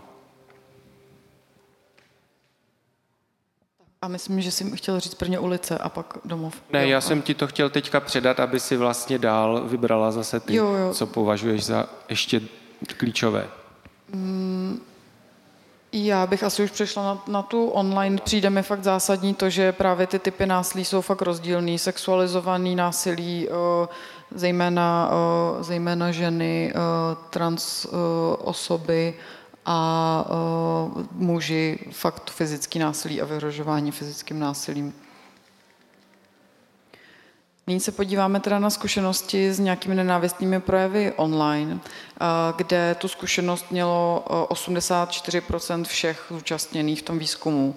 A zase různě se to projevuje napříč těmi skupinami nejzranitelnější nebo nej, nejvíc vlastně dostávající nějaké nenávistné zprávy online, tak nemoc překvapivě nebinární lidé a podle věku bychom se taky zase mohli podívat, že mladší osoby mají tu zkušenost častější. O jaké typy vyhrožování nebo násilí, nějaké nenávisti online šlo? A nejčastěji to byly nějaké výhrušky, právě nadávky, urážky, a další byly výhrušky fyzickým násilím, nějakým ublížením a ten třetí, poslední sloupec dole, tak byly výhrušky zabitím, smrtí. A my jsme se ptali na zkušenosti jednak to, že to míří konkrétně na moji osobu, ale i to, že jsem vlastně já třeba četla na něco na Facebooku a vidím, že někdo tam útočí obecně na LGBTQ plus lidi. A zase ty, ty čísla jsou jako poměrně alarmující. To nás úplně šokovalo, že opravdu tak velký množství podíl osob má zkušenost s vyhrožováním smrtí nebo o tom ví u někoho jiného. A my jsme zároveň se eh, dívali na to, že eh, vlastně v předchozích letech tenhle výzkum, eh, nebo na tuhle otázku se ptala studie Gallup a tam vlastně nejvyšší číslo, to, co my máme teď 84, tak bylo 78 ve Velké Británii a všude jinde bylo i nižší a tedy, takže i, i to vlastně byl důvod, proč nám to přišlo zvláště jako extrémní. Ty zkušenosti eh, opět eh, teďka eh, už přeskočíme, aby jsme měli čas na tu diskuzi, ale u těch duševně zdravotních dopadů si myslím, že je důležitý vám aspoň říct, že jaký ty zkušenosti jsou a že ty dopady jsou na to duševní zdraví. Jenom rychle, Myslím si, že pořád je, je potřeba trošku se v tomhle vzdělávat a vědět, že to není v pohodě, co se nám děje a že to uh, skutečně má nějaký dopad. A říká se tomu menšinový stres. Takže když je nějaký nerovný zacházení na společenský úrovni v právu, v zákonech, tak tohle vlastně může nějak prosakovat mezi lidi, umožňovat šikanu, umožňovat diskriminaci, a ty, tyhle ty eh, vlastně důsledky, ta diskriminace, ta šikana pak nás motivuje k tomu, aby jsme se skrývali, aby jsme se báli, že nás někdo odmítne, aby jsme zvnitřnili normy a říkali jsme si, ne, my jsme takový, my, my bychom se neměli držet a já nevím, co všechno. A tohle všechno dohromady pojmenováváme menšinovým stresem a může nám to způsobovat ty problémy. Tak jenom taková zkratka, protože eh, bez té interpretace eh, by, by, to, by to byla škoda, kdyby jsme si mysleli, že, že, že, že to prostě... Někdo si třeba myslí, že, že když má LGBT člověk problémy, takže si za to může sám, tak on za to může většinou ten právě menšinový stres, nebo ne většinou, ale skoro vždycky. Následky po incidentu fyzického a sexuálního násilí na duševní zdraví jsou jednoznačný, nejčastější a nejvážnější jsou mezi trans lidma, trans mužema a nebinárními lidmi. A to je, že mají lidé problémy vlastně s tím svým duševně zdravotním prožíváním. No není to asi žádný překvapení, že traumatizující událost způsobí nějaký a, trauma a problémy. A zejména pak může vyvolávat strach, chodit na určitý místa a tak dále. Tak to jsme chtěli ještě zmínit tady v tomto bodě, a já vlastně o přístupu k duševně zdravotní péči, to si necháme na nějakou jinou, eh, jinou přednášku, kde, kde se zaměříme víc na to, že jak, jak to duševní zdraví by mělo být eh, eh, třeba přístupnější. A teďka vám vlastně řekneme to důležitý, protože mnoho z vás se možná s něčím setkává, řešíte nějaký problém, setkali jste se s diskriminací, tak kam se můžete obrátit? Tohle bylo součástí projektu, který eh, v médiích označujeme hashtagem ozvise, takže se můžete ozvat například na stránce ozvise, kterou provozuje Prague Pride. Ve spolupráci s organizací Injusticia, která byla součástí našeho projektu, eh, určitě musím eh, připomenout, že oni mají formulář, kterým vy můžete získat pomoc kdekoliv a můžete se i poradit fyzicky v Praze nebo v Brně. Určitě to udělejte. Žádný, eh, žádná diskriminace není málo důležitá, málo vážná. Když řešíte nějaké starosti a hledáte péči, a nejenom psychoterapeutickou, ale jakoukoliv péči. Můžete zkusit eh, náš vyhledávač péče na stránce lgbt-zdraví.cz, kde si mimochodem můžete stahnout i tuhle tu studii celou, ale za lomítkem péče, bez háčku, bez čárek, můžete zkusit i najít někoho, kdo by vám třeba mohl pomoct, jestli ji potřebujete. Stejně tak linka bezpečí, věřím, že ta je docela známá, ale třeba nevíte, že mají i četovou službu, na kterou se můžete obrátit. No a určitě nesmím zapomenout na strašně důležitou poradnu s barvou ven, kterou taky provozuje Prague Pride, četovou peer-to-peer službu, kde můžete najít pomoc nebo můžete doporučit někomu, aby našel pomoc. No, já samozřejmě ještě eh, bych eh, vám chtěl rád říct, že v Queer Geography v našem spolku máme zájem o to popularizovat informace, přitáhnout, eh, co je potřebného k pozornosti, jak laický, tak odborný. Takže pokud máte zájem buď spolupracovat, nebo hledáte něco, zkuste se třeba mrknout na naše stránky.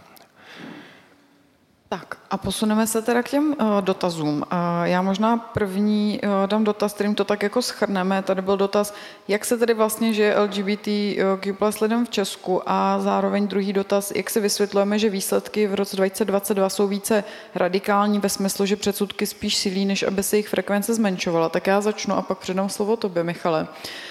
Já si myslím, že to je hodně právě to záleží, pod se kterým tím písmenkem toho LGBTQ plus eh, se identifikujete. Podle toho zásadně se mění vaše zkušenost prožívání toho prostoru, pak jak jsme zmiňovali i to, kolik je vám let, eh, i to, jak jsme na začátku my popisovali ty naše pozice, eh, ať už, nevím, nějakého vzdělání nebo toho, kolik máme třeba financí, tak zase to budou faktory, které budou hodně ovlivňovat to, kde žijete, a co se týká toho, eh, těch výsledků v tomto roce, tak já si myslím, že to má dva faktory. Jedno je to, že opravdu ta společnost může být víc polarizovaná nějakými politickými výroky a tak podobně. A druhá, si myslím, že si vyvíjí eh, lidé nějakou větší senzitivitu právě k tomu, jako co vlastně jako je ještě v pohodě a co už není, což je super. Já s tím určitě souhlasím. Eh, podtrhnul bych to, že záleží mm, v tom, jak se nám eh, daří na tom, vlastně jakou máme tu pozici, kdo, kdo jsme, co řešíme. Něco jiného bude prostě řešit eh, třeba gay muž, který je single v 50 letech, nebo gay muž, který není single, v 50 letech něco jiného bude řešit třeba le, eh, lesbický pár, který má dvě děti, něco jiného bude řešit hm, prostě nebinární osoba, eh, která řeší, jak s druhýma lidma mluvit, tak aby eh, jako byla v souladu se svým rodem. Myslím si, že přesně to, co říká Marcela, zvyšuje se ta diskuze, jsme citlivější, ale zároveň bohužel i objektivně můžeme říct, že spíš přibývá že té polarizace, protože ty politici, političky, zejména ty z toho populistického spektra, naštěstí tolik ne u nás, ale viděli jsme to v Polsku, viděli, vidíme to na Slovensku, vidíme to uh, v Maďarsku, i jinde, v Rusku a tak, tak tam prostě dělají z LGBTQ plus lidí obětní beránky, protože eh, když neumějí dělat normální politiku, když neumějí vlastně řešit eh, politický témata, eh, který lidi opravdu trápí, tak je pro ně jednodušší vyvolat nějakého zdánlivého strašáka, kterým tu společnost nějak zabavujou. A tohle to se prostě děje a bohužel v těch společnostech, které jsem zmiňoval, to úplně, ten odpor vůči tomu je těžší, ale já věřím, že právě i tady díky vaší práci skrz tu vlastně medializaci, skrz tu diskuzi s lidma, skrz to, že vlastně edukujete, vzděláváte, tak u nás to úplně nepůjde. Chcete to nějak reflektovat, tu, tu no, já situaci? Já si myslím, na tu, na tu otázku, jak se žije prostě LGBTQ lidem v Česku, tak samozřejmě jako, jaký to je písmenko, záleží na tom, jaký máte sociální status, příjmy, záleží na tom, z jakého jste města a jak, jaký máte štěstí na rodinu a svoji sociální bublinu, to je taky jako strašně důležitý. Takže znám lidi, kteří si žijou úplně na pohodu, jo, mám, já nevím, známýho geje, který je generální ředitel obrovské firmy, vůbec jako nemá s ničím nikde problém. Když měli kolegové v práci nějaký keci, tak je vyhodil.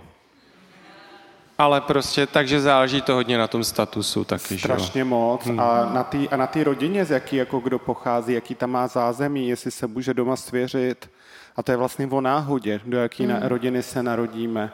Takže každý mu jinak. A tohle, to, co vy tady prezentujete, to je statistika, to je nějaký průměr já možná teď skrz čas právě jsem se vás spíš chtěla zeptat, že tady byla, byla otázka eh, na právě otázky reprezentace, kterou ty si Lenko vlastně načala v té první části a jak se to proměňuje v čase. Eh, a je tady otázka, co doporučujete říct, když si okolí stěžuje, že je těch LGBT eh, plus osob ve filmech, seriálech už moc, že je tam dávají na sílu. No tak se podívejme, kolik procent těch LGBT lidí je ve společnosti reálně a tolik procent by jich mělo být v těch seriálech. Díky, to je, to je jako super odpověď. Mhm. Ale, jako, ale něco se opravdu mění. Je třeba zajímavý podívat se třeba na současnou sněmovnu, a to ještě nikdy nebylo, že tam je hned několik prostě gejů vyautovaných. Předtím to byly takový úplně jenom jednotlivý případy, že to byla jedna Karla Šlechtová, předtím ministr Slamečka, předtím 15 let předtím senátor Fischer a teď najednou máme v parlamentu několik vyautovaných gejů, což eh, tady nikdy předtím nebylo. A to samé i v tom, um, i v tom veřejném životě. Máme už, už hodně opravdu jako herců, kteří jsou s tím otevřený, influencerů, ten jmenoval bych třeba Kovyho, jo, nebo já nevím, Honza Cina, Daniel Krejčík. Máme spousta takhle jako veřejně známých lidí, kteří takhle vystupují a to je, to je prostě strašně důležitý a ono to působí i na takový uh, jako působí to na některý jako skupin obyvatel velmi, jo, takový to, když prostě mluvíte s nějakou starou paní a ona vám řekne, no já mám ráda toho pana Musila, jo, nebo něco takového, prostě, že, že, maj, že mají ty vzory, že to není něco jako exotického, nějaká prostě jako uchylárna v uvozovkách. To nám potvrzuje i výzkum, že vlastně, když lidi znají LGBT lidi osobně, tak eh, je to velice obtížné v těch společnostech proti ním mm, vlastně vytvářet stereotypy nebo je jakkoliv rozdmíchávat. Byly tam pak takové metodologické otázky, proč vlastně třeba skupina eh, lidí 50 plus může být hůře dostupná a pak jestli plánujeme další studie. Tak dám slovo to Michal. Tak eh, děkujeme za ty dotazy, to jsou super dotazy. Takže skupina 50+, plus, to je mm, něco, co nás trápí a vysvětlujeme si to celou řadu způsobů. Jenom abyste si to představili, my když jsme tenhle ten výzkum dělali, tak jsme si byli vědomí toho, že ty předchozí výzkumy měly fakt problém získat 46, eh, eh, věkovku 46 plus do, do svýho vzorku. A tak jsme vytvořili tým lidí napříč celou republikou, kterou, který, který jsme vlastně, eh, kterým jsme posílali informace, aby kontaktovali konkrétní lidi, konkrétní spolky, konkrétní prostě místa, kde by mohli eh, LGBTQ plus eh, osoby staršího tohohle toho jako kdyby věku motivovat k účasti do té studie. My máme poprvé víc než 100 lidí nad tuhle tu věkovku. No. Tak e, někdo by řekl, protože předtím to bylo pět let předtím, tak třeba někdo se přehoupnul, takže vlastně nám jenom ty lidi stárnou. Je to možný. E, vysvětlení je celá řada. Možná starší lidi nemají takový zájem do, do takové studie investovat svůj čas, svoji energii, protože už mají pocit, že z toho oni nic nebudou mít. Možná za socialismu eh, tolik starších lidí té době dospívajících lidí nepřijalo kvůli socialismu, kvůli tabuizaci tu LGBTQ plus identitu a proto oni nereagují na výzkum, který hledá LGBTQ plus lidi a mluví k LGBTQ plus lidem. Protože třeba už v tom jejich věku ta jejich LGBTQ plus potenciální identita už není ta důležitá, už jsou jinýma lidma eh, z nějakého důvodu. Eh, to bychom tady strávili hodinu a já ale za ten eh, dotaz moc děkuju a záleží nám na to. Doufám, že se tady v tomhle budeme zlepšovat, protože se nemůžeme jenom vymlouvat na nějaký ne, Nemůže to být, důvody. ale už jenom prostě jako online formulář, že je bariéra? Samozřejmě, i, ta, i tato otázka e, pro nás byla důležitá. My jsme vlastně e, zvažovali možnost vyplnění offline, že by se to pak přehodilo nějak. Pořád je to ve hře a e, může to být trošku ta bariéra, ale mm, zase je to, je to potom, je to ke zvážení určitě.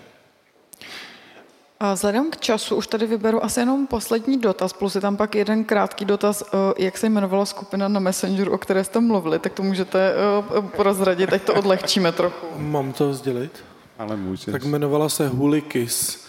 Kiss, protože jsme tancovali kizombu a tu první část si doplňte sami. Vidělení. Mm-hmm. Já ještě jsem zapomněl říct to. Souviselo to s konzumací měkkých drog. Já myslím, že jsme si to doplnili. A já jenom k té otázce, kterou jsem nezodpověděl, jestli chystáme další studii, tak víte ono, jak to je. Eh, ta, ta studie musí, musí mít nějaké financování a předtím to dělala kancelář veřejné ochránkyně, protože to měla zájem dělat a protože to nějak prosadila a my jim, my jí velmi děkujeme. Eh, teďka jsme to dělali, protože Pride, Prague Pride a Národní ústav duševního zdraví, Queer Geography a Justicia se dali dohromady, aby podali projekt, který dostali a tím pádem jsme to mohli financovat financovat. No, mm, jestli budeme mít projekt, tak to budeme rádi dělat, ale musí to prostě mm, mít finance. E, tady bohužel aktuálně v tomhle státě neregistruju zájem toho samotného státu o to zajistit, aby tyhle ty data měla nějakou kontinuitu. Ale jelikož třeba e, Slenk, e, teďka nevím, Lenko, ty jsi taky zástupkyně v, v, v poradním orgánu Rady vlády pro lidská práva, tak nebo... Ne, ne, ne, v tom, no, v tom, v tom LGBT, výboru pro LGBT. Výboru. Mhm. Seš. No, ano. takže oba tam jsme a oba proto určitě budeme, eh, budeme vlastně nějak eh, lobovat a zastávat se, aby tohle zajímalo tenhle stát, ale my jsme jenom poradní orgán. Na, návle, na návleky se peníze nejdou vždycky. ale na seriózní výzkum ne. Tak eh, a k tomu bych právě navázala možná na tu eh, metodologickou příručku, kterou zmiňoval eh, můj kolega Michal na začátku, která právě je dostupná taky online na tom webu LGBT zdraví a která nabízí ty otázky, které vlastně i s těmi odpověďmi už si kdokoliv může vzít a vlastně ty data sbírat taky po své vlastní ose, tak aby byla třeba porovnatelná s nějakými daty, buď teda, co jsme sebrali tady v České republice nebo, nebo v Evropě. No a vzhledem k času teda už, uh, už se s vámi rozloučíme. Zdaleka jsme teda nestihli zodpovědět všechny dotazy, ale moc za ně děkujeme a uh, možná my s kolegou tady chvíli ještě budeme, tak uh, případně, kdybyste chtěli, tak se za námi ještě zastavte a, a moc díky. Nevím, jestli ještě vy chcete něco doříct taky. Já jenom dořeknu, že tady naše eh, vážené hoststvo na svých YouTube kanálech eh, zveřejní tohle video a tudíž se to budete moci poslechnout, eh, podívat se na to, pozastavovat si to, jak budete chtít.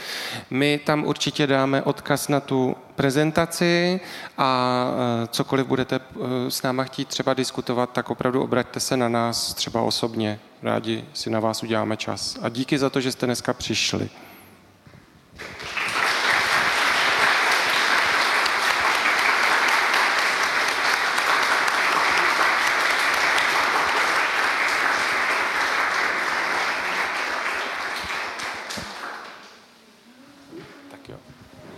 To je celý, už nic víc nebude.